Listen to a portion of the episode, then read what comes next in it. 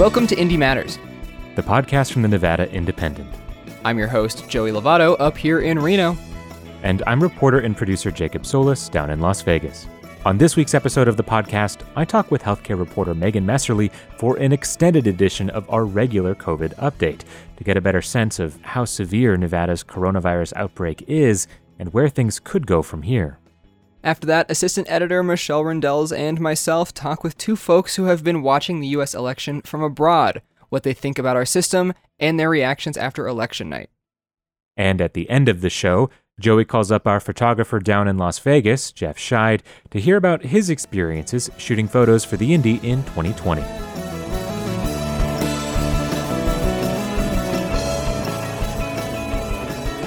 Since about the middle of September, we've seen the number of cases of the coronavirus in Nevada go up and up and up.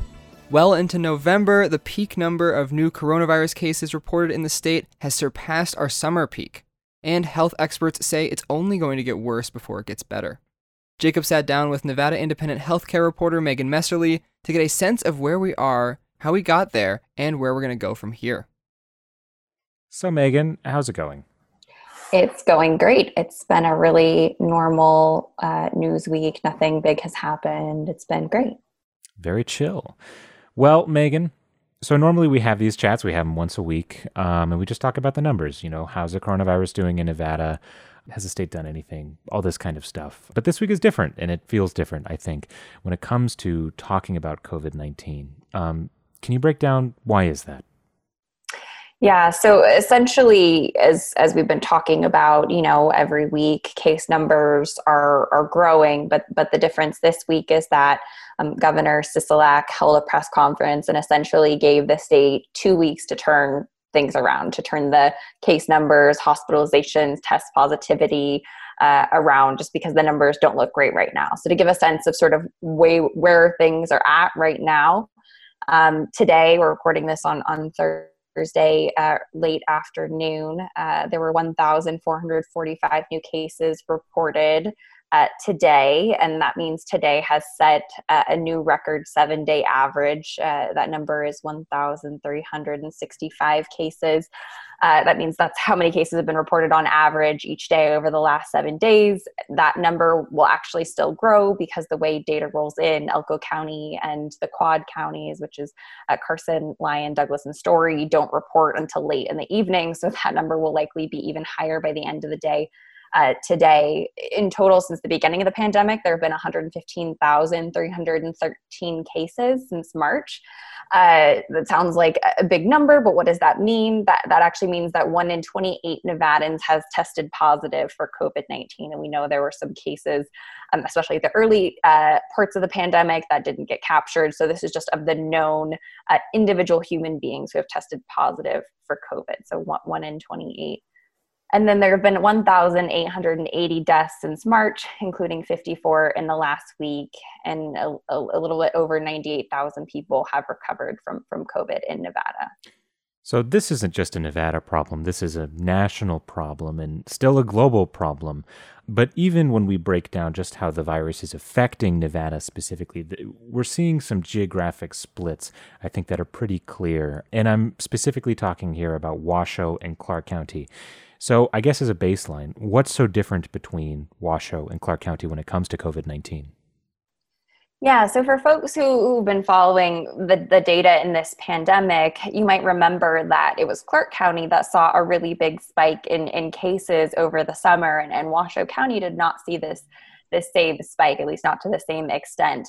Washoe County, though, now is really bearing bearing the burden of, of this um, c- case increase. There have been some rural counties as well that have seen really significant case spikes as well. But just to give you a sense of what that looks like, so today, Thursday, there were 974 new cases reported in Clark County compared to 433 cases in Washoe County. So you look at those two numbers, a little bit less than half in Washoe, but let's just say half for sake of the argument and Washoe has about a fifth of the population that, that Clark County does. So we're really seeing, you know, dramatic case numbers in, in Washoe County, sort of these record case numbers being reported each day. Um, and if you go back and you look at the seven day averages, because again, we know there can be some of these day to day fluctuations, um, Clark County's seven day average, the number of new cases uh, being reported each day, is 888 right now. They actually have not reached um, the peak that they saw over the summer. That number was 1,072, and that was in July. So cases are increasing in Clark County. The situation is not great in Clark as well, but, but on its own, Clark has actually not reached its peak from the summer. When we contrast that to where Washoe's at, their seven day case average right now is 356, and its peak over the summer was only 98. So they're significantly higher uh, than where they were. You know, Washoe County District Health Officer Kevin Dick this week on a, on a press call said that you know case numbers are 3.5 times what they were at the at the beginning of even october so cases are just growing really rapidly in in Washoe County, uh, which is why we've seen some of the some some of the emphasis on on preparations from from hospitalizations up there. Uh, Renown uh, Regional Hospital, you know, recently announced they're you know they're readying again their alternate care site in their parking garage. Some people might have seen photos of this on on social media, but um, you know, really saying that, the, that we're getting to a dire situation, and you know, people need to know that this this is where we're headed. Um, renowned CEO T- Tony Slonim actually spoke at that press conference with Governor Sisolak this week and said, you know, it, you know, we don't want to get to the situation where we're treating patients in our parking garage in this facility that we've set up, but um, but but that's where things you know might might get to if if the numbers don't improve. So I want to get to that press conference, and you mentioned it here that that Governor Steve Sisolak announced this week, "Stay at Home 2.0." but it's not quite what we had in the spring, um, at least not in the sense that the state is taking a lot of concrete actions. A lot of it is still up to individual Nevadans. So, can you break down for people who are, are paying attention or trying to catch up and, and keep up with everything that's happening here as these numbers get worse? What is this? What is Stay at Home 2.0? What does it look like? Yeah, so so like you mentioned, this is sort of an informal stay-at-home 2.0. It's not a mandate; businesses don't have to shut, but essentially, the governor is encouraging Nevadans for the next two weeks to really try to limit their non-essential activities. That means don't go out in public unless you absolutely have to. Uh, don't socialize with members outside of your household. Um, you know, limit your errands. He was even saying, you know, try to avoid going to the grocery store if you can. If you can have groceries delivered, that's great. Don't go eat out at your favorite restaurant. Get get takeout or get delivery. Really, the goal is about reducing the number of different exposure points within the community because we have such a high level of community spread. As you are all aware, our country and states are on a very rough course right now when it comes to the coronavirus and its trajectory. New cases, hospitalizations, and tragically fatalities are on the rise. The fall spike predicted by all medical and scientific experts is now our reality.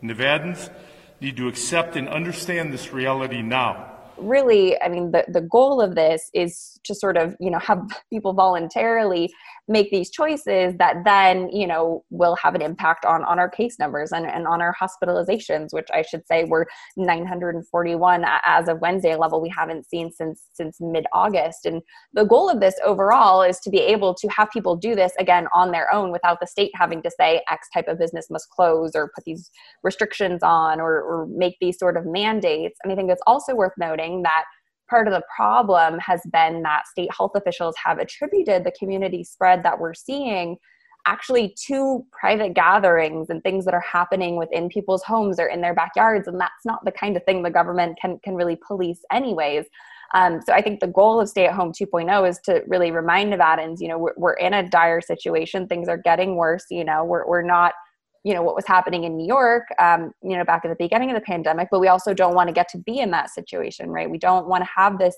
uh, point where our hospitals are, are overcrowded and we're, we're, we're, treating our patients in, in parking garages. And so the goal of this is is um, the governor's given uh, nevadans again two weeks. Um, so that's until uh, November uh, 24th. Um, he held his press conference on Tuesday, so two weeks out from that uh, to have the data turn around. And if it doesn't, he has not said exactly what restrictions are going going to go into effect, but we can expect some uh, new restrictions to take effect. Okay. Well, it's a lot to take in, but I'm curious now how we got here. Um, and obviously, like I said earlier, this isn't a Nevada thing. The entire country has seen cases rise, especially in the Midwest. And there are a multitude of factors that have played into this, but I think some are unique to Nevada and, and some are not. So I want to know is there any sense um, from the public health perspective of what's driving this surge? Uh, so, like I mentioned, you know there, there has been a lot of talk about okay is there an outbreak at, at this place or that place and you know for instance we, we had um, um you know we've had prison outbreaks especially when it when in carson city that was reported recently but by and large you know state health officials are saying this is you know what i said earlier that this is the result of of private gatherings and that you know people are choosing to you know just have a couple friends over for for a dinner party and one of them ends up testing positive and then that person goes back and sees their family and then they all test positive and then one person in that family went to another guy you know it's it's this sort of incremental spread. And you know I, I go back to this you know i was talking to um, the health officer in rural Humboldt County at the, the beginning of the pandemic, back when Humboldt County was sort of the, the almost the epicenter of the, the coronavirus pandemic in, in Nevada, and, and, and now it's obviously no longer that. But one of the things he was saying is that you know when you're in a small town you feel comfortable with people everyone's your neighbor or your friend and you don't think about them as the one who could potentially give you coronavirus and, and that's the, the issue that we're seeing broadly now is that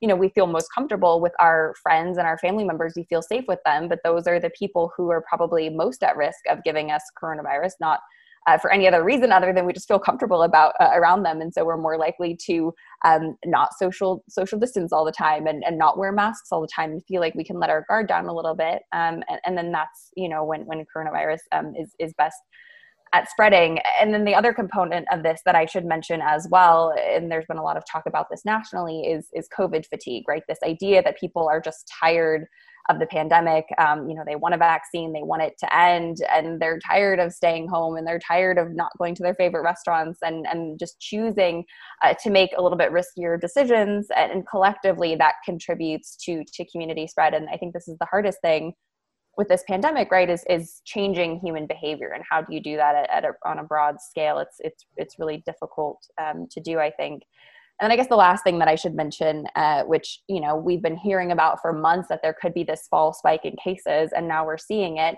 And the major driver of that is is the, the colder weather, right? We um, we can't hold back our gatherings. We have more gatherings indoors. Um, you know, experts have said that that coronavirus just survives better in sort of this dry, cold air, right? Versus the hot, humid uh, climates obviously it's not not super humid here in Nevada, but in other parts of the country, um, you know that that's what summer is like, and coronavirus doesn't do well in that kind of environment. So we're seeing that contribute to to this again, just sort of widespread um, sort of prevalence of coronavirus in the community. So there's been this question that I think keeps coming up. It came up in the summer uh, since June, and it's come up again now into the fall. And that's the question of casinos on the Las Vegas Strip. Um, I think there's been a lot of discussion over whether or not those casinos have been a driver of not just cases in Nevada, but cases around the country as people catch or spread the virus in Las Vegas and then leave. Um, do we have a sense now? I mean, it's November. Those casinos opened up in June. Do we have a concrete sense of the role that casinos on the Las Vegas Strip have played in the spread of the pandemic in Nevada and beyond? You know, it's it's really hard to tell. Um, you know, because the the issue broadly is that you know people might come to nevada and um, you know potentially be exposed to, to covid here but then they return to their home state um, say say california say it's someone who's driving here and they they return to la and they test positive for covid in la technically there is a process in place for contact tracing again in an ideal situation where the you know, uh, LA County Health Authority tells California's Health Authority, which tells Nevada's Health Authority, which tells Clark County's Health Authority, which is the Southern Nevada Health District, that this person, you know, was in Nevada and this is potentially where they were exposed because they contracted it, you know, based on the number of days within this period in which they were vacationing in Las Vegas. But the problem is that the contact tracing infrastructure has just been so overwhelmed in Nevada that that process is not happening the way it normally would. This is a process that happens, for instance, for sexually transmitted Like th- this data gets reported across state lines, and there is a process in place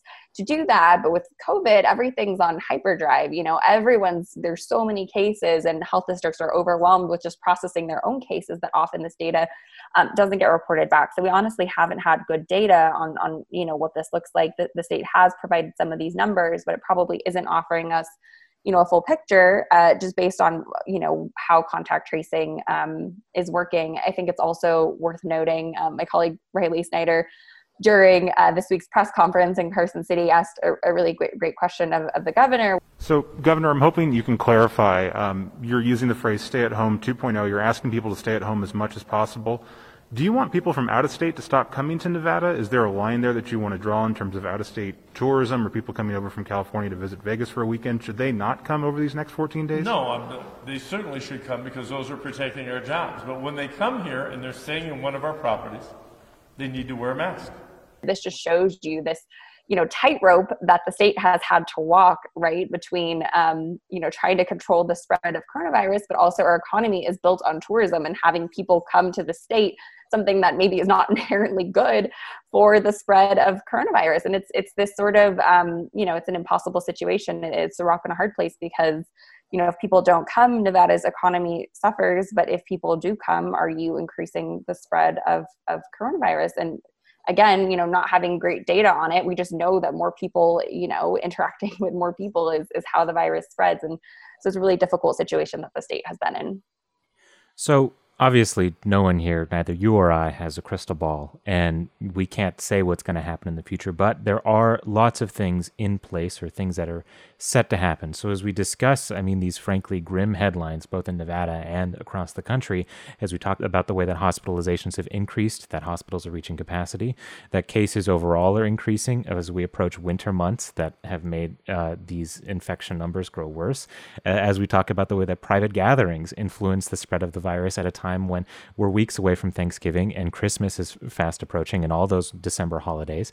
Um, you know, this is the same time that we're discussing uh, the reopening of some casinos. The Rio just got a reopening date. That we're discussing the reopening of the Clark County School District in early next year. And as we're discussing the possible availability of a vaccine as early as next spring. So, with all this in mind, how is it? I mean, you talk to public health officials all the time. You're you're plugged in. How is it that we even plan for the worst, and yet it seems like are still also planning for the best? Right? These reopenings are still on the books. How have you seen public health officials grapple with these two things? Yeah, I think I think it's tricky, and and you think about too this dichotomy between you know public health officials and, and other government officials right um, you know i talk to public health officials and, and sort of if, if it were up to them you would shut everything down and lock everybody inside their houses and then there would be no coronavirus. Of course that obviously isn't practical and there's an economy to think about people's jobs and mental health and all these other considerations and so that kind of response isn't isn't feasible. So I think we have um, you know a lot of folks sort of again hoping hoping for the best. Um, you sort of have to plan for both, right? You have to plan as if as if there's going to be a, pandemic that you know stretches several more months, and you also have to plan for you know okay a vaccine comes and it's um, you know many doses are, are, available sort of sooner than expected um, and, and life can return back to normal so i think folks are kind of planning on on both fronts. Um, I think the important thing to note about you know a vaccine as well is that we're expecting this rollout to be um, to be pretty slow. Obviously, Pfizer announced this week that its vaccine is 90% effective in preventing COVID. We're still waiting for them to release the, the full data, so all the the smart people, scientists, can sort of pick through it and, and sort of validate their their findings. But you know, if true, 90% is is a great rate. Um, I mean, the flu vaccine typically isn't even that effective, and so uh, I mean, that would be a huge boon in, in fighting the coronavirus pandemic. But we're expecting that only a small number of doses are going to be available, um, you know, at the outset, and these are going to go to healthcare workers and, and vulnerable folks, uh, frontline folks, um, you know, frontline workers, and the the general public is probably not going to have access to this for, for quite some time, and this is outlined in Nevada's own, you know, COVID immunization playbook so I think you know we have to obviously I think any bit of, of good news is um, sort of a light at the end of the tunnel for for all of us as we've been you know living through this pandemic the last many months. Um, so I, th- I, think we have to you know you know be happy and laud successes as they come, but also be realistic about the situation we're in right now, and that you know this vaccine even if it is as effective as, as it seems to be um, it's still going to be many many months out and and there are you know other steps we need to take right now to to combat this virus such as you know making sure we're still all wearing our masks and social distancing and sort of going back to these these basics that that public health officials have been sort of hammering into our brains since since the beginning. Well, we'll we'll have to leave it there for now, and we'll check in next week to see how this uh, stay at home 2.0 is going so far. But if you want to know more about Megan's reporting, you can find it all on the NevadaIndependent.com. There you can find a comprehensive data dashboard with all the latest numbers. You can also find installments of her coronavirus contextualized series, which puts all those numbers in context. Megan, thanks so much. Thank you.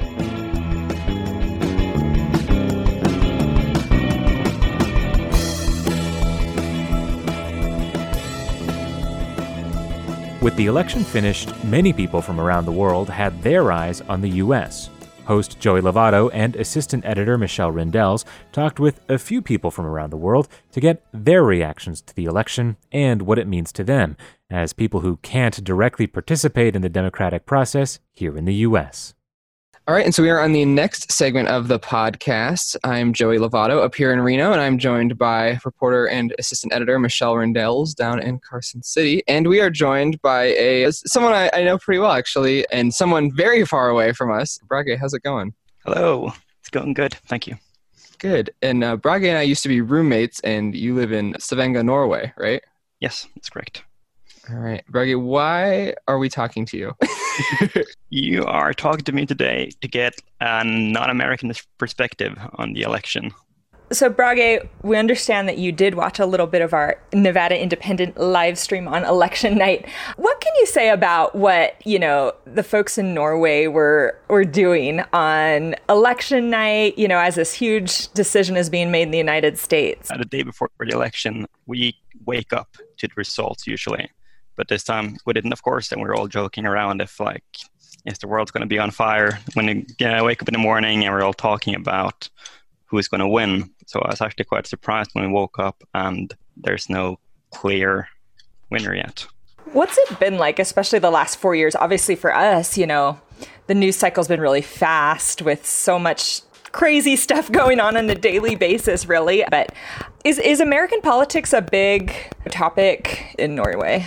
Yeah, it's actually like on all the news channels for the past month. I think there's been a headline or two every day about the American election and what we can expect and what is going to happen. What's generally the opinion held by Norwegians toward the, you know, toward the candidates? Is there consensus? The, um, the news in Norway are really polarized against Donald Trump. It's kind of difficult to say that people in Norway, I think, are surprised that there aren't other candidates are running.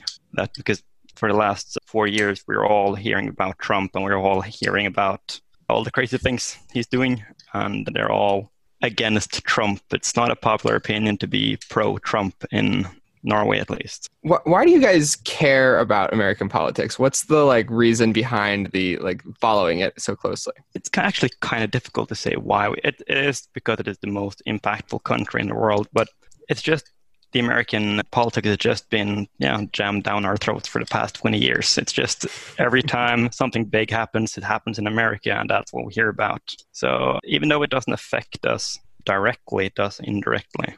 Do you guys just grow up just kind of following American politics? Is it just kind of a natural thing? You, you know, most people know. I mean, I'm not gonna lie. I don't. I don't know who your prime minister is in Norway. you know, we don't follow Norwegian politics here in America. But is, do you guys grow up kind of doing this? Do you feel like a lot of people in Norway know what's going on in America? Yeah, because America has been like the most influential country. All the all the movies are from America. All the music is from America. Every time, like yeah, the space agency is from America. Every big event has been happening has come from America, and that is why we keep following it. Also, the politics, not only the uh, inventions and uh, other. Was the result that well?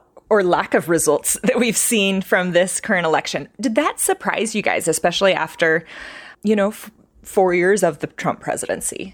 I think everyone in Norway, we expected Biden to win, but in the way that you you really expect him to win, but you know that Trump won last uh, time, not last election, and we are all really surprised when it happened. I honestly thought it would be that Biden would win this year, but we didn't think it would be this close. We thought something would happen. You know, we've heard a little bit about how Sweden has handled coronavirus. How has it been handled in your country?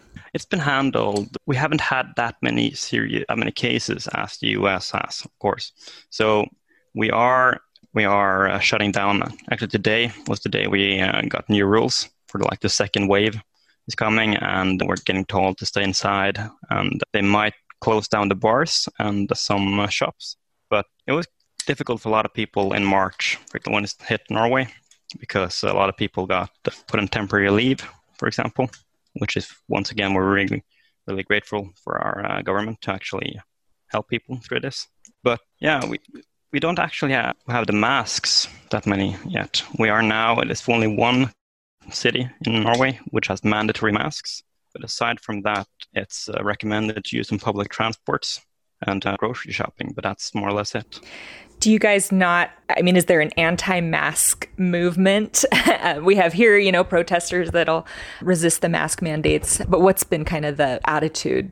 Everyone is actually very for masks. The thing is that we don't have the culture for wearing one. It, nobody has one lying around, and we don't get them at the stores usually. You have to go to the pharmacy to get uh, like uh, one-time use masks. That's mostly what people use these days. Is is there a do you notice a polarization in your politics in Norway? I mean, do you you don't have a two party system there, so mm-hmm. I guess that makes it a little bit different. But do you find that like people that are more liberal or people that are more conservative, there's that divisiveness like there is in America? We don't have the same polarizing opinions as, as you do in the US because we have so many different parties and they all have different views on different uh, topics. So we might butt heads when it comes to immigration, for example, or you might butt heads when it comes to, to taxes. But that usually isn't connected to a party. That's usually connected to the person's opinion compared to when it comes to the US, where I'm guessing the party and opinion is really uh, connected. Thanks so much for sharing with us what it's like. I think it's interesting to me that, you know, I think everyone in the world has an opinion on this election, you know, but it's really only the Americans that get to say, you know, how, how yeah. this is going to affect so many other people's lives. It's been, uh, it's been nice talking to you. All right. So, Kirsten, you have been tweeting a lot about the US election, but you're based in, is it Rotterdam? Uh, Roelofarendsveen, a small village in uh, the Netherlands. Okay. Is this a hobby or is this part of your job to be keeping such a close eye on the US election? It used to be part of my job because in 2008 I worked at uh, Obama's campaign, actually. I was in the US then. But now it's just a hobby. But it's not just my hobby, it's a hobby of a lot of people in the Netherlands because I think hundreds of thousands of people stayed up through the night past Tuesday out of a population of 17 million people. And basically, all the news here is about the US elections this week as well. So it's uh, it's it's not just me. You have said you cleared your whole schedule to be available for these updates. Tell us about kind of how your life changes as we're rolling the results out. It's been a really weird week because since 2008 I've been tweeting about the elections and it was always nice and a lot of people were following it. Four years ago as well, it was pretty crazy then, I thought. But this year, it's insane. Every tweet I put out uh, gets a lot of attention, retweets, and likes, and uh, they're talking about it throughout the whole country. I, have been on national radio a couple of times already, and it's the attention is just massive. In the Netherlands, basically, most people when they try to follow the elections, they watch CNN and they turn on to like 538 things like that on, on the internet and new york times that's that's i think what people most people follow.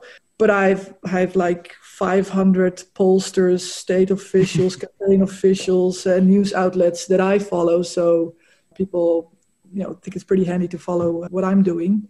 And it's become kind of a community this whole week everybody's in it together and there's a lot of memes being shared or memes. So it's it's quite fun as well but it's also pretty tiring. I haven't slept a lot. Yeah. So you've kind of curated your own set of news sources and experts and i saw that you did retweet our very own john ralston. So maybe people that the general public doesn't know exist, but you having your unique. Yeah, and I, th- I think there's not a lot of people who do that, not even in the US. Because uh, what I see in the US is that most people who have lists, they have lists that are compiled of people in their own state because they're interested in their state results. But we, of course, are interested in, in all the results. So that's uh, slightly different, I guess. What is the, the reaction you're getting from folks in the Netherlands about the Electoral College and how it works and, and why we have it? It's funny because here in the Netherlands, we sometimes joke that we don't, no, well, it's a joke, but it's actually true that we don't know who the uh, leaders of the political parties are in our neighboring country, Germany. And we really don't. We know Angela Merkel, but for most people, that's about it. But we do know which counties are important in the second district in, in some state in the United States, and we know who's running there. We know about the, the runoff races in Georgia. So it's there's so much interest in the United States here, and there's always it, it's always been like that. And so I tweeted earlier today that I would be speaking to you because you're interested in why people in the Netherlands are interested in uh, the US elections. And I got a lot of funny results, but there's a lot of truth in there too. It's, it's a combination of a lot of things. First of all, it's the culture. Like the, the movies we see, the series we watch, the books we read, the music we listen to, a lot of it comes, comes from the US. So we know about the United States. We've been there. A lot of people have, have, have been on vacation. We're very interested in the political system, not the two party system, but like the values uh, from the Constitution, things like that. They're examples to us. But it's also the importance of the United States on the, on the world scale. Yesterday, the US officially left the Paris climate deal that to us has and it has a direct impact on us because if the US doesn't try to fight the climate change then it impacts us as well. Same thing goes for NATO. Retreating from NATO, as uh, Trump has suggested, also has a direct impact uh, on the Netherlands and other European countries. There were also some funny examples like, yeah, well, we really miss the West Wing, so we have to follow the real soap, or that we are disaster tourists, or that, you know, there's nothing else we can do in lockdown because the country is in partial lockdown again. And all of those things have some truth in them how are people reacting to, or how have people reacted to President Trump over the last four years? I think a bit similar as in the US. I mean, there has been there have been polls in the Netherlands every four years, like who would you want to see as president, Obama or McCain, Hillary or or Donald, and and the same thing this year. And usually, it's about seventy to eighty percent of the country that is in favor of the Democratic candidate, or even more. The same thing this year. What we see a lot is that when something happens in the United States, it eventually ends up happening to us as well. So, for example, uh, campaign tactics and strategies like canvassing and things like that, those things have popped up in our country as well, but way after those things existed in the US. And the same thing with like all those people that believe in conspiracy theories, and that has popped up here as well. And you've experienced more violence from one political party towards the other. That's also happening here, and mainly with the same arguments as well. It's the same type of reasoning that people use. It's the same topics. It's about uh, not believing in climate change, not believing the coronavirus uh, is, is really a threat, believing that immigration is a threat to the country. It's, it's even the same topics, even though it's on the other side of the ocean. And do you feel the US has set that tone and really sparked that those trends that you're discussing. I think maybe that's true. Yeah, yeah, I, yeah. I think that's uh, that's true uh, at, at least in a, in, a, in a part of that. Yeah, and and from your perspective, you discussed the the climate change issue. Um, what is the biggest way, the biggest thing that you think could shift, depending on the outcome of this election for for the folks in the Netherlands? For us it's difficult because i think it's it's a lot of things but it's i mean the the, the politics in the us is a, a, lot about cultural wars right now identity politics and it's very negative on the atmosphere i think in both countries so i would like to see that change you seem really like uh, plugged into American politics. I'm assuming more than most people in your country. Do you, when you talk to people about American politics, are there what are things that people talk about that they don't understand? You know, obviously, like you're not part of the system. So are there things where people are like, oh, I just don't really understand the electoral college or why this works or why that works or I think the exact same questions as in the US. Uh, for example, how does it work with the Electoral College? Today, I've been getting questions about what's a runoff, what's a provisional ballot. So it's a lot about the details because, in general, mm-hmm. people know a lot. They know how many states there are, they kind of know which states there are, and sometimes they even know who, who governors or senators are. I think uh, a lot of a lot of people in the Netherlands know more about American politics than a lot of Americans. Really, it's not just me. There, there's a lot of people that are very interested in, in US politics and, and, and know a lot about it. Even the folks that don't vote for Trump have trouble understanding the phenomenon of Trump, but I, I perhaps even more, you know, in the Netherlands, is it just a culture shock, like to to see Trump's approach and No, it depends. I mean, there's a lot of people here that are actually in the Trump camp it's the same as in the US, and it's also very polarized, also the exact same thing. I was on a Dutch radio uh, station earlier today, and they were saying that Democrats or people that have sympathy for, uh, sympathy for the Democrats are surprised about why so many people support Trump. I think it's even more than that. It's not just surprise, but it's also astonished. My husband says astonished. We because and that has to do with the fact that there's so much fact free politics and fake news coming from Trump. Tens of thousands of times that he lied, misrepresenting what the Democrats uh, want, uh, do, and say. And the fact that a lot of Trump supporters don't care about that, they literally don't care about that, that's astonishing to a lot of people. At the same time, there's also a lot of people who do support Trump who say he's keeping his promises. He built the wall. He packed the court as he promised. He got out of the Paris Agreement. And they see that as a good thing. But because it's so polar, it, it is incredibly polarized because the other party believes in the exact opposite thing. So they just find it to be unbelievable that people can support something like that. And I think that in the US, uh, the sentiment is the exact same way. Yeah. All right. Well, thank you so much for your insights. You have a, such an interesting background. So I'm really glad you're willing to be on our podcast. If you want to read Michelle and Joey's full piece, you can do so on our website, thenevadaindependent.com. There they talk to a few other people from overseas.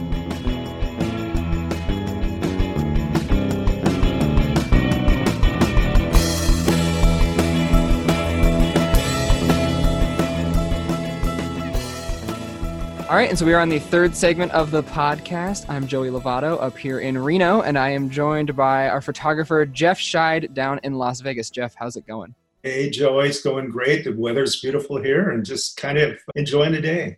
Good. So, Jeff, we've been doing these these end of the end of the show segments where we're talking to people at the indie and kind of learning a lot about them. You're one of our first photographers, and we've got kind of a, a small army of photographers now, but you were you were really one of the first first two how did you end up getting your start like with us? You know, we've been around for four years now almost. Well, it was kind of ironic. I, I was I've been a, I was a photographer at the RJ for 35 years, and uh, they we kind of parted ways. And I thought, what what am I going to do for the rest of my life, kind of thing. And I think I text John and I said, I heard there's a really good photographer available, and you know, I, I can maybe set up a, a meeting or something with this photographer. And John got back and says, "Are you available?" So, yeah, so, and I didn't. I, you know, we kind of we were kind of joking about it. It was an advertising luncheon with the local PR people, and John and E were there, and they they were talking about their the Nevada Indy and the vision they had. And that's the day when basically they announced that they're going to be using me a lot as the indie photographer in Southern Nevada. So it was nice, a nice feeling. I'm very grateful for the opportunity working for the indie because it keeps me very active and still being able to produce the photography that I that I enjoy, the photojournalism. And I find that with with the opportunity if I've never, you know, I've worked used to work with Jackie or I knew Jackie through the years when I was photographing at at the courts, and she was the court reporter at the time. Mm. So I knew her, and and so then it was kind of I was like, God, it'd be really fun to work with Jackie someday. And now we're now we're working together, and it's the same thing with Megan. I didn't know Megan as much, but you know, it's so much fun to be able to work with Megan. And I knew Luz before before the the Indy, and so it's just such a wonderful opportunity of of reconnecting with old journalists or new you know new journalists and, and working that way And, you know, I think I'm going almost to my fourth generation of being a Nevada photographer. That's kind of wonderful too, because I have that opportunity of having that institutional knowledge. And then with the, the energy that these young journalists have, it's, it's really keeps me quite energized. One of one of my favorite stories of and you as well, Joey. So I just want you to know. well, I appreciate I appreciate that, Jeff. I, one of my favorite stories of you and I was when you, me, and, and, and, Jackie we were out in rural Nevada shooting some stuff for for some some rural education stories, and we were in Ely, and we were in the Chinese restaurant in Ely, and someone like walked in, and you just happened to know who they were, and then I think another person walked in, and you knew who they were too, and I'm like, how are we? It's like the middle of winter in Ely, Nevada like no one's here and jeff just happens to know like two people that walked into this like small wet restaurant. It was so funny. So i think that really speaks to you know a photographer for 40 years here. Yeah you know the thing is too is like and through the years of photographing in rural nevada you you run into somebody you do a story or photograph them you talk to them and then you won't see them for 10 years and you walk in and you stop at a you know one of the watering holes or a restaurant in rural nevada and they say hey i haven't seen you in a while. Where you been? So it's kind of one of the they, they once once they know you in rural nevada it's like you're friends forever there. So it's really a, a neat thing and and you know that's what's cool about las vegas or nevada. We, we're we have the reno we have las vegas kind of an urban city, but yet we're very small in the rest of the state. So we get that opportunity of meeting a lot of really cool people. You you seem to just know everybody in Nevada, and it's amazing, and it's super fun to go out and and shoot with you. But I'm curious, you know, this year has been a lot different, obviously, for everybody, I think, with the pandemic and everything going on. How has it been, you know, shooting photography during the pandemic and then also during an election year? I mean, it's a huge year for photographers, right? Well, you know, the thing is, at the beginning of the year, it was like, it was nonstop. I think, I think we we're going out you know, especially down during the caucus for those leading up. I think we're doing you know 9 a.m. assignments all the way until 11 o'clock at night, especially the mm-hmm. final week of the caucus. And and that was pretty crazy nonstop. And then when the pandemic hit, it pretty much shut everything down. And and then when when towards the end here in October, when, when President Trump started doing his his campaigns through here, and it was kind of I had mixed feelings about going out there because being I'm kind of the the older at risk age graphics wise, I, I, you know, I had part of me wanted, you know, I, as a photographer, you want to go out there, and the other part, well, I got to protect my health. But I found it, you know, that was kind of interesting on that contrast because that never really changed. The, the Trump rallies never really changed. But when it came to when we had Kamala Harris here, we had to, oh, she was social distancing. So we had maybe a panel of four people. That's not visual. I mean, doing a panel discussion with people with masks on. So that was a that's the real challenge as a photographer. So you, I guess you try to work on the smize kind of photos, so you get the eyes and the smile, and try to see what you get. But it, it's that's been real, real, you know, and I kind of miss that. It is the expressions on people's faces that we're not able to see during this last couple months before the election. You know, and on election night, we had the I was at the GOP uh, watch party at the South Point, and and a lot of the feeling there that they don't like masks. So I was able mm-hmm. to get the emotions of that, of, of, those photos. And that was because at, at that time, Trump was leading in there that night. All of them were very nervous. They, they'd celebrate with a win. Maybe a Senate would, senator would win from Alabama and they'd cheer. But then they get back in and put their hands on her chin and just study mm-hmm. the map and it's like that was that was good photography because then you got to see that kind of stuff and yeah. then the other day with the biden rally with the hispanic community over the commercial center it was that you could see the emotions there. And even with their mask on you could tell that they're very excited about the outcome. Well yeah it's been it's like i said it's been an interesting year. Do you have a do you have a favorite assignment that you've ever gone on? It's always tough on picking your favorite because everything's a little different. Mm-hmm. But I, I would think if anything was probably doing the political book, you know, Nevada 2020. And what I liked about that photography and, and especially political photography, and I, I, I really think that if if you want to be a really good a good photographer shooting politics, you can't just go and I call it second base action, just stand up on the podium and photograph the speaker. That that is just like that that doesn't have much excitement. And sometimes because Trump can be very exciting, animated, and even even Bernie Sanders can be very animated, and that's kind of fun because you get their hair going. Well, Trump's hair never moves. He does he does have good facial expressions.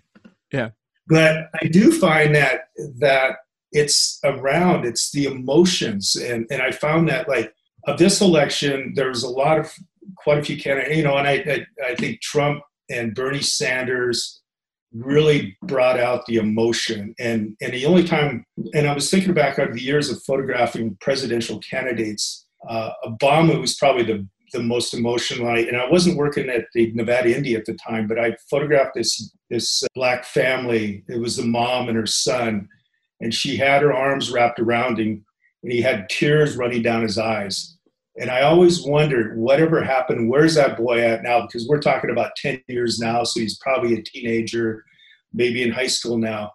But I, I want, you know, because that impacted him.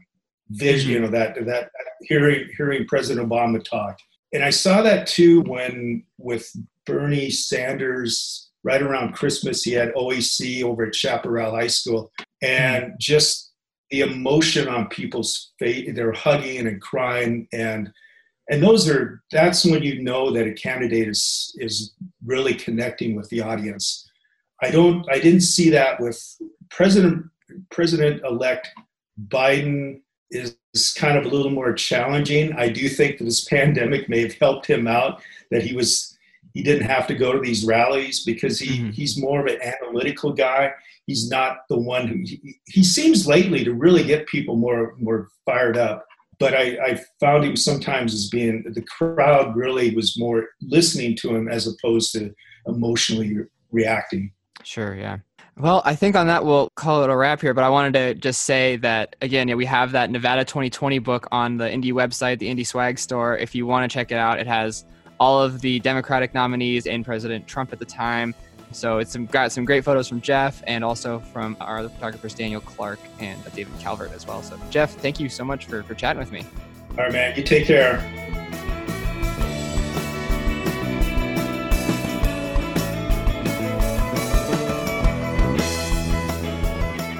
Thank you for listening to this episode of Indie Matters. We'd like to thank Megan Messerly, Michelle Rindels, Brage Eidsvik, Kirsten Verdell, and Jeff Scheid for being on the show this week. If you like listening to the podcast, consider leaving a rating and review on Apple Podcasts or wherever else you like to listen. Do you have thoughts about the podcast? Let us know by emailing me at joey at thenvindy.com or jacob at thenvindy.com. Our theme song was written and performed by Reno band People with Bodies. If you want to hear more of their music, you can find it on Spotify and Bandcamp. Thank you for listening to Indie Matters. I'm your host, Joey Lovato. And I'm reporter and producer Jacob Solis and we'll talk to you next week.